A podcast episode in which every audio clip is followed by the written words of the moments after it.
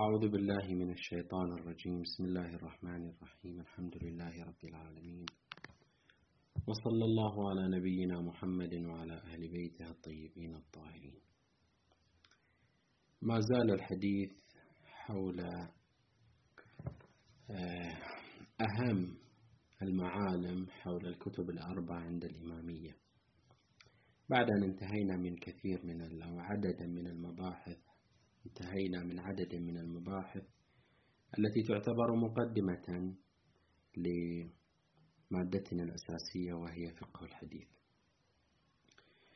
في الجلسة الأخيرة أو في التسجيل الأخير تحدثنا عن كتاب الكافي للشيخ الكليني رحمة الله عليه. أبرز وأهم المعالم التي سجلت حول هذا الكتاب في منهجه في أسلوبه في طريقة تأليفه وغير ذلك. نكمل هذا الحديث المختصر جدا وأؤكد على أن الحديث مختصر باعتبار أن هذه المادة من المواد التي مفترض أن تدرس مستقلة مثلا بعنوان التعرف على جوامع الحديث عند الإمامية أو عند المسلمين. الكتاب الآخر هو كتاب الشيخ الصدوق محمد بن علي بن الحسين بن موسى بن بابويه أبو جعفر الصدوق القمي. نبذة مختصرة عن الشيخ الصدوق رحمه الله. الشيخ الصدوق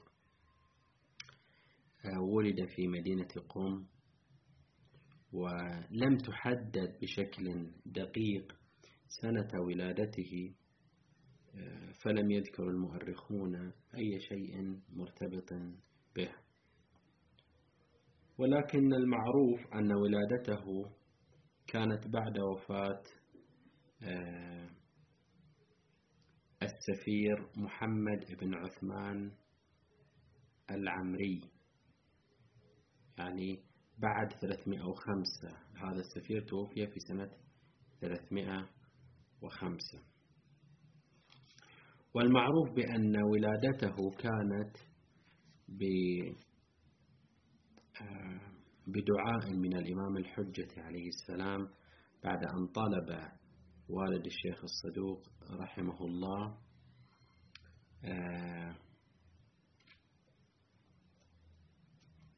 طلب من أحد السفراء وهو الحسين بن روح آه، أن يوصل رقعة إلى الإمام صاحب الزمان فيه مسائل وأن يدعو له بولد صالح لأنه لم يكن قد رزق به أولاد إذا وفاة آه، ولادته بين 305 بعد وفاة السفير العمري محمد بن عثمان العمري وقبل 329 يعني قبل أو قبيل وفاة الشيخ الكليني رحمه الله.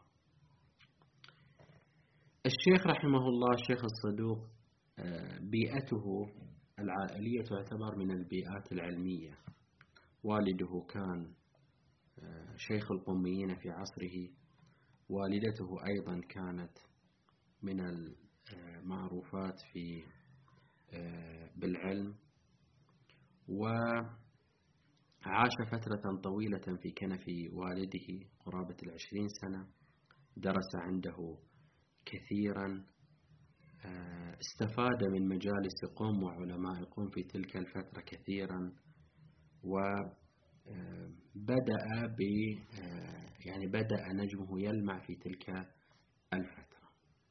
الفترة التي عاشها الشيخ الصدوق من الجهة السياسية هي فترة آل بويه. وآل بويه هم الحكام الشيعة آه، حكموا أجزاء من الدولة العباسية في ضعفها. وخصوصية آل بويه أنهم كانوا آه، يعني بالإضافة إلى أنهم من الشيعة كانوا يهتمون بأهل العلم مطلقا سواء كانوا من الشيعة أو غير الشيعة. ولذلك تعتبر فترة حكم البويه فترة مهمة في تاريخ المجتمع الإسلامي. كان الانفتاح بين المذاهب كان الانفتاح حتى بين الأديان. كانت الحريات الثقافية والعلمية والدينية آه، بمستوى عال جدا. آه، في هذا المجال. الشيخ الصدوق رحمه الله عرف بكثرة سفره في تلقي العلم. هاجر إلى الري تسمى اليوم بطهران هي جزء من مدينة طهران. أيضا هاجر وسافر إلى خراسان وسمع من آه، مشايخها مشايخ الري مشايخ خراسان. أيضا سافر إلى بغداد سنة 352 للهجرة.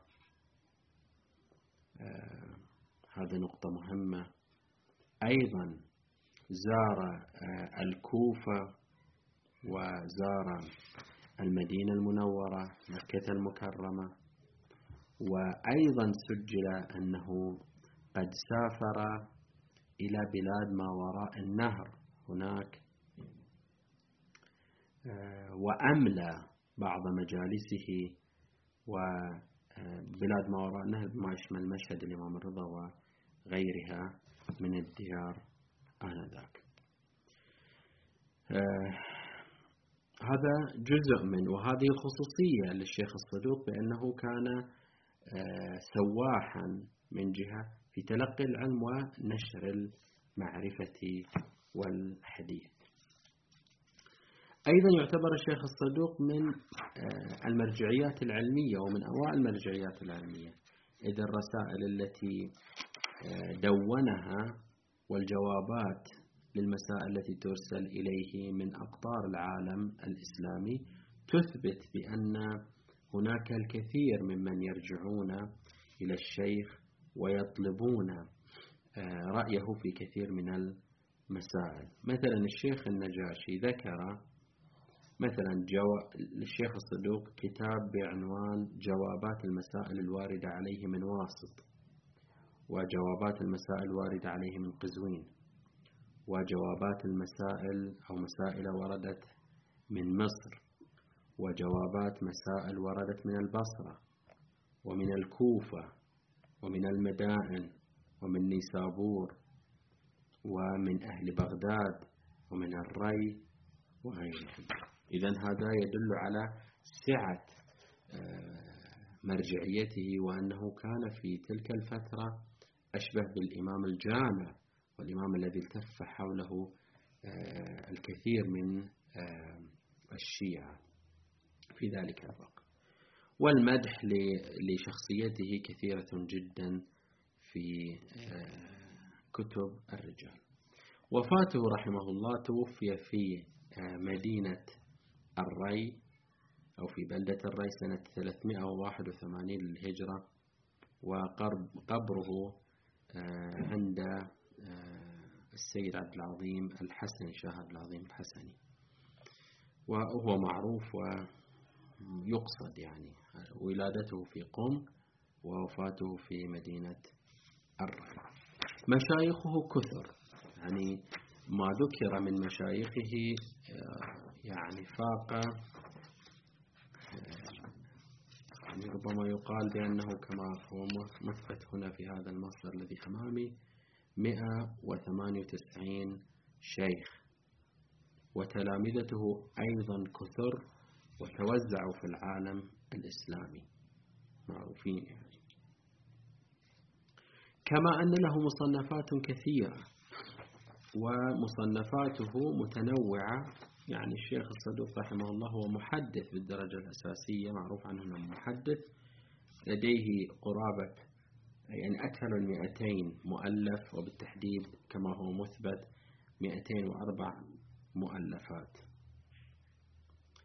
آه، كثيرة جدا ويبدو أن أغلبها من الكتب التي من الكتب كتب الروايات يعني روايات فيه ولذلك هو يعد من آه، امتداد للفقهاء الرواة. يعني هناك في العالم الإسلامي خصوصا في الوسط الإمامي يعتبر هناك مدرستان. هناك مدرستان. المدرسة الأولى هي المدرسة الحديثية ومحدثون الفقهاء المحدثون. وهناك المدرسة العقلية والتي يؤمن بها أو تسير أو روادها هم الشيخ ابن الجنيد وابن أبي عقيل العماني. في مقابله في مقابلهم مدرسة الشيخ الصدوق وأبيه. شيدوا هذه المدرسة بشكل كبير جدا. الشيخ المفيد على ما قيل بأنه وازن بين هاتين المدرستين مدرسة الشيخ الصدوق ومدرسة أو مدرسة المحدثين ومدرسة المجتهدين. ما يهمنا من هذه المؤلفات وما يرتبط بالشيخ الصدوق هو آه، كتابه كتابه المعروف بكتاب من لا يحضره الفقيه. هذا الكتاب الذي يعتبر من الكتب الأساسية في فيما يرتبط بالاجتهاد آه، الشرعي. يعني مصدر مصادر الروايات الشرعية. نتحدث عن شيء من هذا عن هذا الكتاب حتى نتعرف عليه. الشيخ طبعا أحاول أن أختصر. الشيخ رحمه الله آه، ذكر في يعني خصوصية هذا الكتاب يعني في مقدمة الكتاب ذكر الشيخ معالم أساسية وخطوط أساسية لمؤلفه هذا. نقرأ جزء من المقدمة. يقول بعد أن حمد وأثنى على الله سبحانه وتعالى قال وصنفت له لأن هذا الكتاب جاء نتيجة سؤال آه، من أحد الأشخاص وهو الشريف نعمة آه، اقترح على الشيخ الصدوق أن يؤلف له كتاب آه، يغنيه عن الرجوع إلى الفقيه يعني بدل أن يذهب إلى الفقيه وربما لا يكون بجنبه فقيه يسأله عن الأحكام الشرعية. قال له ألف لي كتاب. كما أن هناك من لا يحضره الطبيب ألف لي كتاب فأسماه من لا يحضره الفقيه. يعني الشخص الذي لا يكون الفقيه حاضرا عنده كتاب من لا يحضره الفقيه. يقول وصنفت له لمن طلب هذا الكتاب. وصنفت له هذا الكتاب أولا الأولى بحذف الأسانيد. لئلا تكثر طرقه وإن كثرت فوائده.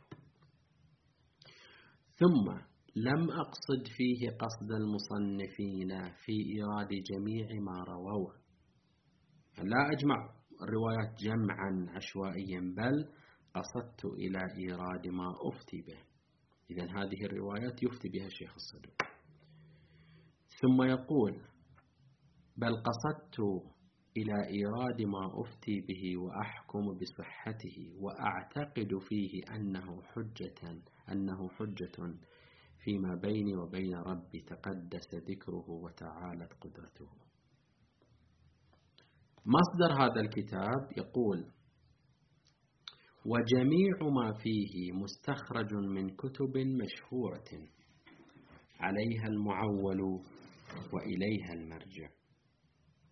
ثم يبدأ يذكر نماذج من هذه الكتب مثل كتاب حريز بن عبد الله السجستاني كتاب عبيد الله بن علي الحلبي كتاب علي بن مهزيار وكتاب أو كتب الحسين بن سعيد ونوادر أحمد بن محمد بن عيسى إلى آخرهم. ثم يقول وغيرها من الأصول والمصنفات التي طرقي إليها معروفة في فهرس الكتاب التي عفوا في فهرس الكتب التي رويتها عن مشايخي وأسلافي رضي الله عنهم. إذا هناك أربع خصوصيات. طبعا في النقطة الأخيرة عندما قال هكذا والطرق إليها معروفة في فهرس الكتاب يقصد به المشيخة فيما ذكره في خاتمة الكتاب على ما سنأتي على ذكره إذا حذف الأسانيد من من متن الكتاب. هذه الروايات يفتي بها ويعتقد بصحتها. ثم أخذ هذه الروايات من كتب مشهورة معتمدة عند الإمامية. رابعا تفصيل هذه الأسانيد المحذوفة ذكرها في خاتمة الكتاب. الشيخ الصدوق نتحدث باختصار حول هذه النقاط أو خصوصيات الأربعة أولا حذف الأسانيد. كتاب من لا يحضر الفقيه قليلا ما تجد آه، فيه رواية مسندة. أغلب الروايات محذوفة الأسانيد. بل بحسب تتبع البعض أن هناك فقط تسعة أحاديث مسندة في الكتاب والباقي محذوفة السند. وهذا نقطة آه، التزم بها الشيخ الصدوق. أما طريقة الحذف عند الشيخ الصدوق إما يحذف تمام السند يحذف كل السند مباشرة ومباشرة ينقل قول النبي أو قول الإمام. يقول قال الرسول قال أمير المؤمنين بدون ما يذكر السند. نعم. أو أنه يكتفي بنقل متن الحديث من غير نسبته إلى أحد. كان يقول وفي رواية أو روي أو في حديث آخر وهكذا. إذا هذا صور من صور الحذف. بعض الأحيان يحذف بعض السند إما يروي أول يعني يذكر اسم أول راوي عن الإمام فيقول روى الحلبي عن أبي عبد الله عليه السلام. تارة يذكر راويين فيقول مثلا روى علي بن رئاب عن أبي حمزة عن علي بن الحسين. وتارة أخرى يحذف أوائل السند والابتداء بما بعد ذلك وصولا إلى المعصوم عليه السلام. فنجده مثلا يقول مثلا سئل الصادق عليه السلام في أربعة أنفس مثلا. وهكذا. ثم يقول مثلا سئل الصادق عليه السلام كذا ثم يقول هذا الخبر في كتاب محمد بن أحمد يرويه إبراهيم بن هاشم بإسناده يرفعه إلى أبي عبد الله إلى آخره. هذا أيضا من طرق. إذا القاعدة الأساسية في كتاب الفقيه أنه محذوف الأسانيد وهذا لا يجعل من القارئ يظن بأن الكتاب مرسل أو الروايات فيه كلها مرسلة. لا شيء ثاني. هناك لا بأس أن نشير إلى هذه النقطة وإن كانت نقطة رجالية. موقف أو هناك آه، بحث أثير في مسألة مراسيل الشيخ الصدوق. هل مراسيل الشيخ الصدوق؟ لأنه في بعض الأحيان نجد الشيخ الصدوق رحمة الله عليه يقول قال الصادق ولا يذكر لنا سندا إلى الصادق عليه السلام. يعني لا يقول كل ما رويته عن الصادق عليه السلام مثلا في المشيخة كل ما رويته عن الصادق عليه السلام ففي فالطريق إليه فلان. لا يذكرها مرسل إما أن يقول روي عن الصادق أو يقول قال الصادق أو روي عن النبي أو يقول قال النبي. هنا وقع بحث بين علماء الحديث والرجال أنه هل هذه المراسيل التي لا سند لها حجة وليست بحجة الرأي باختصار جدا على نحو كما يقال الفتوى أنه إذا عبر بقال بعضهم قال هكذا ذهب. قال إذا عبر الصدوق عن الرواية بقال الصادق فإنه جازم بصحتها فتكون هذه الرواية هذه الأسانيد مسانيد معتبرة. أما إذا قال روية فلا يؤخذ بهذه الرواية لأنه غير جازم. كأن تعبيره قال بمعنى الجزم صدور الرواية وإذا قال روية فهو غير جازم. وبعضهم قال لا لا فرق في ذلك بين الروية آه، أو قال. إذا هناك من يقول بحجية مطلق مراسيل الصدوق هناك من يقول بعدم حجية مطلق مراسيل الصدوق والبعض فصل. إذا قال عبر بقال فإنها حجة وإذا عبر بروية فإنها غير حجة هذه نقطة. النقطة الثانية في خصوصيات الكتاب أن الشيخ رحمه الله يعتقد بصحة وحجية كل الروايات الموجودة في كتاب آه، الفقيه بشهادة تلك العبارة التي ذكرت. وهذا طبعا فتح مجالا أيضا للبحث الرجالي في اعتبار كل روايات كتاب الشيخ الصدوق كتاب الفقيه كما ذهب إليه علماؤنا من الأخباريين. واستندوا في حجية كل الروايات على هذه العبارة وعلى هذا التعبير من الشيخ الصدوق بأنه يقول ولا أريد فيه إلا ما أعتقد بحجية بيني وبين ربي. فقالوا هذه قرينة على أن هي شهادة من الشيخ الصدوق على اعتبار هذه الروايات وصحة هذه الروايات فنأخذ نحن نأخذ بها. والأصوليون أو بعض الأصوليين ناقش في هذه في دلالة هذه العبارة. بعضهم قال حتى لو ثبتت فإن هذا لا يعني أننا نأخذ الرواية ونعتبرها مطلقا. على كل حال هذا لا يهمنا تفصيلهم. النقطة الثالثة في خص أو خصوصية الشيخ الصدوق الثالثة هي اقتباس أو أخذ أو مصدر هذه الروايات التي أوردها كتب مشهورة معتبرة. وهذه خصوصية أساسية بأن الشيخ لا يأخذ بالروايات الشاذة وإنما كل رواياته مشهورة يعني شهرة روائية في رواياته أو الأحاديث التي ينقلها وهذه تعطيه قوة إضافية تعطي الروايات قوة إضافية فهي روايات مشهورة. كل ما هنالك أن الشيخ الصدوق نقلها إلينا لكن نقله هو لوحده لا يعني أنها غير مشهورة وإنما هي مشهورة من عصر الصدوق وما قبل الشيخ الصدوق وهناك مناقشات في آه، هذا المجال. النقطة الأخيرة تفاصيل الأسانيد. الشيخ الصدوق صحيح أنه المتصفح لكتابه يجد أن روايات الروايات التي يرويها كلها أو أغلبها لنقل أو جلها رواية مرسلة ولكن في الواقع بعد التدقيق لا نجد أنها مرسلة لأنه الأسانيد لم يذكر في متن الكتاب ولكنه أفرد في آخر الكتاب آه، فصلا أسماه المشيخة. في هذه المشيخة ذكر طرقه إلى أغلب الروايات. فيقول مثلا ما رويت كل رواية رويتها عن مثلا آه، الحسين بن سعيد فطريقي إلى كتب الحسين بن سعيد فلان عن فلان عن فلان. وبذلك تكون هذه الروايات المروية مثلا عن كتاب الحسين بن سعيد تكون كلها روايات. ماذا؟ روايات مسندة وليست مرسلة. نعم لديه روايات مرسلة صحيح. لكن لا يعتبر أغلب الكتاب رواياته مرسلة في هذا المجال. إذا هذه الطريقة من الطرق التي اعتبرها الشيخ رحمه الله في مسألة رواية هذه آه، الكتب. نقطة أيضا ممكن أن تذكر في هذا المجال الشيخ رحمه الله آه، كتابه مصنف تصنيفا آه، منطقيا جميلا.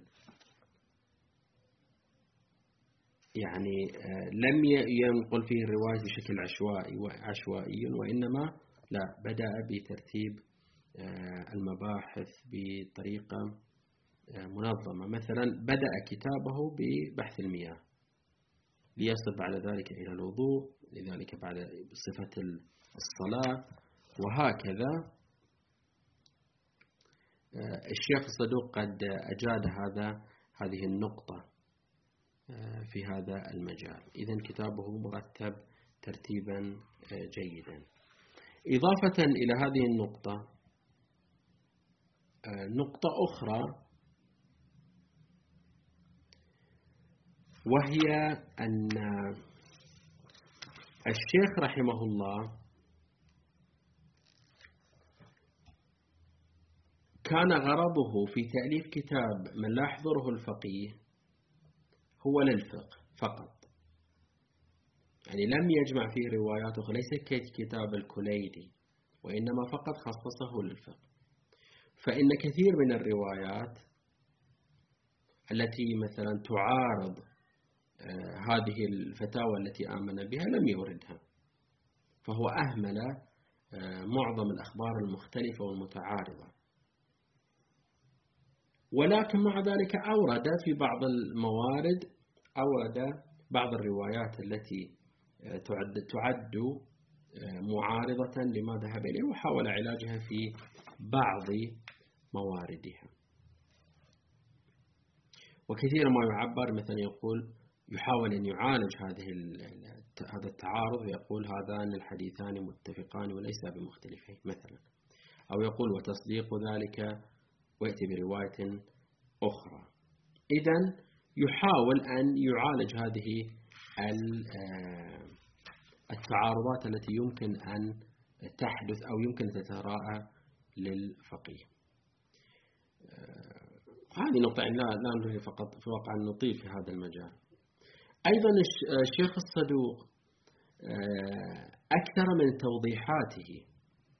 يعني في بعض الأحيان يؤول في في الرواية يعني يذكر تعليقه بتأويل أو شرح أو بيان أو غير ذلك. آه، هذا أيضا نقطة تعتبر نقطة إضافية خصوصا في مادة سينا مادة فقه الحديث. مهم أن نلاحظ ما ذكره الشيخ في تعليقه على بعض الروايات. وأكثر ما اهتم به أيضا هو موضوع غريب الحديث. إذا جاءت رواية كلمة أو عبارة غريبة غير مألوفة يحاول أن يوضحها ويبينها. هذا آه، نقطة أساسية أيضا آه، من النقاط التي آه، ذكرت في هذا المجال أن الشيخ الصدوق لم يدون هذا الكتاب ككتاب فقهي صرف وإنما أراد من هذا الكتاب آه، أن يكون كتاب فقهي يعتمد الأخبار يعني فقه الروائي. وهذا آه، جعل منه يتقيد بالنصوص الحرفية. طبعا تعلموا كما ذكرنا في الفصل الماضي في مادتنا آه، مكانة الحديث عندما تحدثنا عن موضوع تطور البيان الفقهي وتأثير الروايات على تطور البيان الفقهي. كيف أن انطلقت اللغة الفقهية من اللغة الروائية ثم بعد ذلك بدأت بالترقي. يعتبر كتاب الفقيه مرحلة من مراحل البيان الفقهي وهي مرحلة الاتيان بالروايات بنصها. ثم بعد ذلك ترقت هذه اللغة قبل الشيخ الطوسي رحمه الله لتشمل مضمون الرواية الفقهية من دون ذكر والتقيد بأنها رواية. يعني يأتي بنص الرواية لكن لا يأتي بسندها وغير ذلك. يأتي موقع الشاهد. مثلا يقول والماء ينقسم إلى ماء مطلق وماء مضاف والماء المطلق هو الذي لا ينجسه شيء. هذا تعبير لا ينجسه شيء تعبير روائي ولكنه لم يذكر نص الرواية.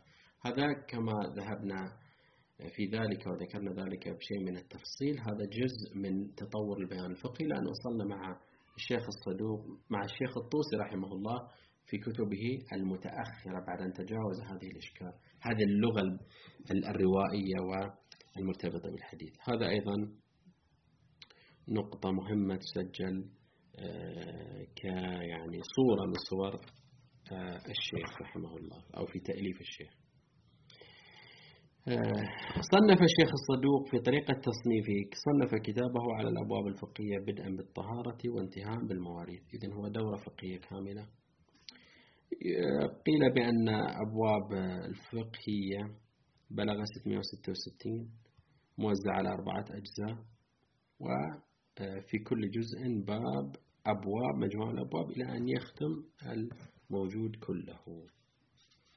طبعا هناك خلاف في عدد الروايات رواية الشيخ الصدوق في الموجود يعني بعضهم ينقل أنه مثلا حديثه تعتبر عددها 59 عفوا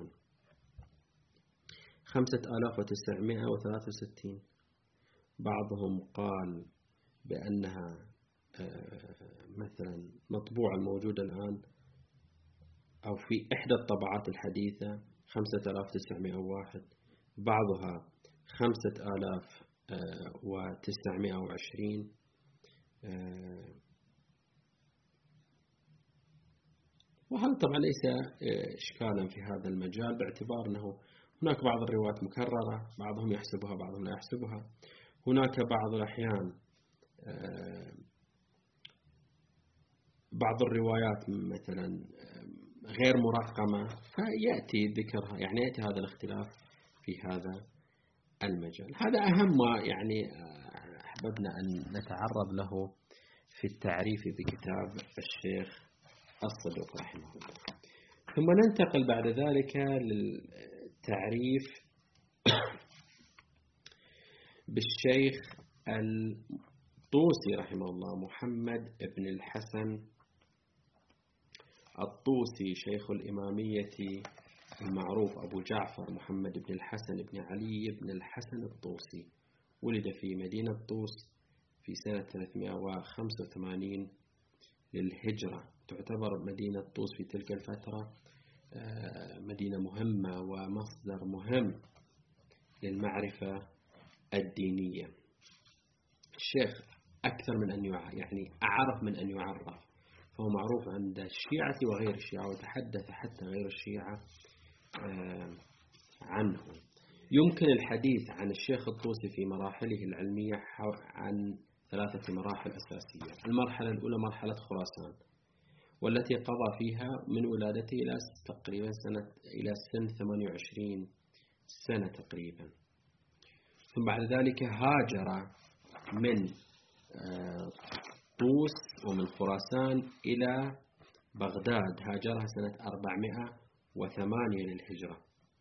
آه، كان شابا في وقت دخوله مدينة بغداد وقضى آه، عز عطائه وأخذه العلمي في هذه المدينة. تتلمذ فيها على أساطين العلماء الإمامية في تلك الفترة الشيخ المفيد قضى له خمس سنوات معه خمس سنوات منذ قدومه إلى وفاة الشيخ المفيد. ثم بعد ذلك كتاب عفوا ثم بعد ذلك مع أستاذه سيد المرتضى. بعد المرتضى تزعم الطائفة في تلك الفترة. لديه الكثير من الشيوخ آه، في هذه آه، في هذه الفترة فترة خراسان وفترة آه، فترة بغداد.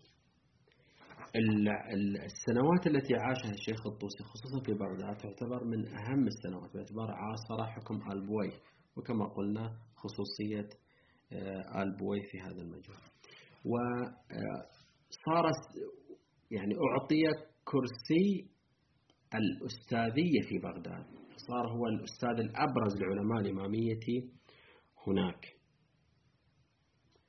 آه، له علاقة مميزة كما يقال بآل بويه وهذا آه، جعل من آه، من هو أستاذا للكثير من العلماء.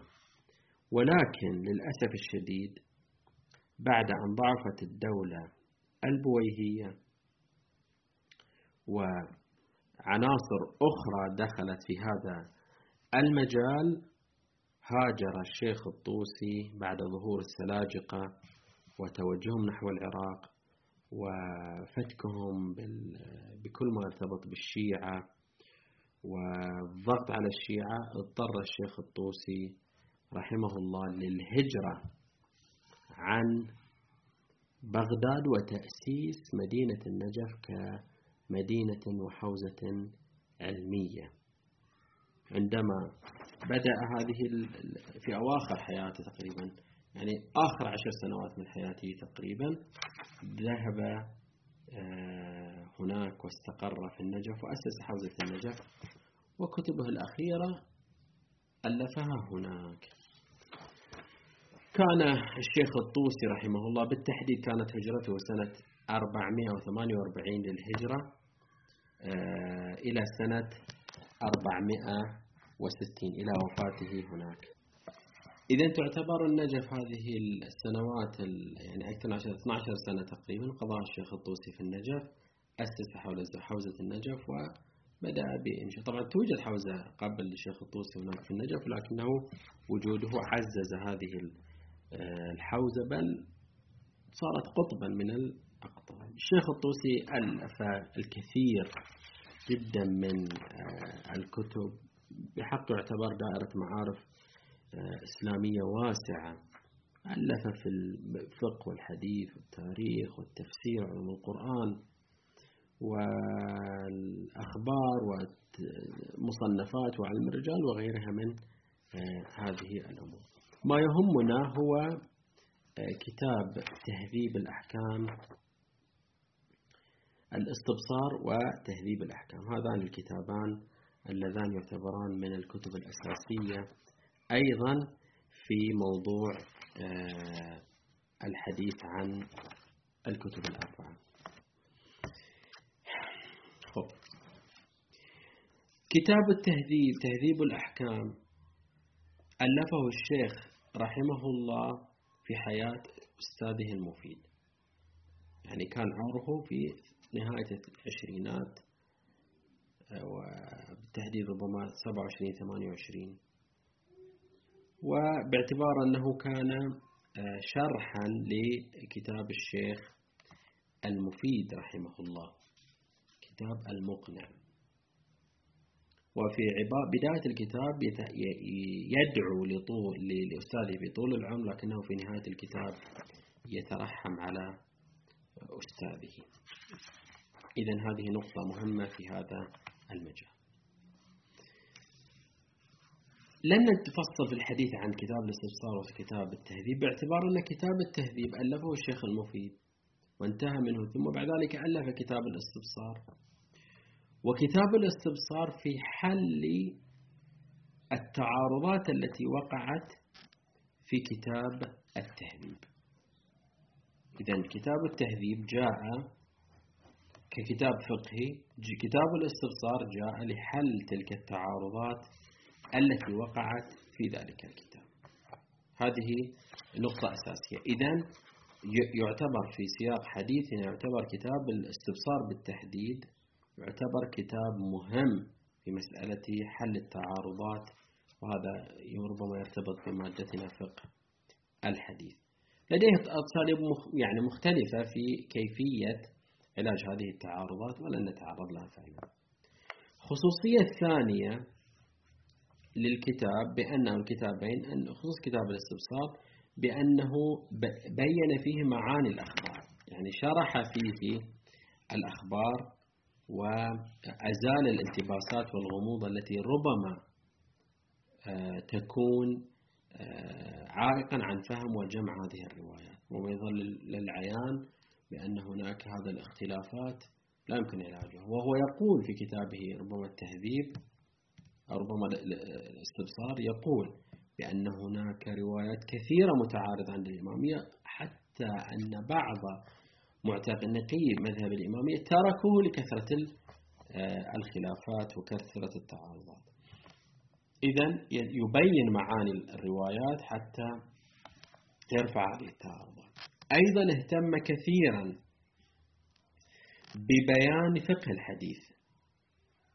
إذا كان هناك رواية مرددة بين أكثر من عبارة كانت هناك رواية رويت أكثر من لفظ أو روي فيها أكثر من لفظ يحاول أن يبين هذه آه، الاختلافات ويحاول أن يرجح بعضها. أيضا حاول التأويل بالأثر بمعنى أنه إذا كان في الرواية أكثر من احتمال فنجده يرجح إحدى الروايات بتأييد رواية أخرى آه، أو رواية فسرت شيئا معينا فيربط بين هذه التفسيرات. في الواقع يعني المفترض أن آتي بشواهد لكن أن مادتنا ليست في هذا المجال فقط أريد أن ألقي ضوءا على هذا آه، المجال. أيضا بيان وجوه الخبر تعدد احتمالاته أيضا.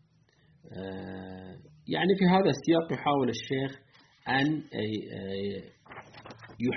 يعالج تلك الإشكاليات التي واجهته في ذلك الكتاب وهو كتاب التهذيب. هذه نقطة أساسية آه، في هذا المجال. نقطة أيضا ممكن أن تسجل أيضا للشيخ الطوسي رحمه الله بأنه طبعا هذا يحتاج دراسة في هذا المجال. بأن الشيخ الطوسي رحمه الله هل جاء بشيء جديد في كتاب التهذيب؟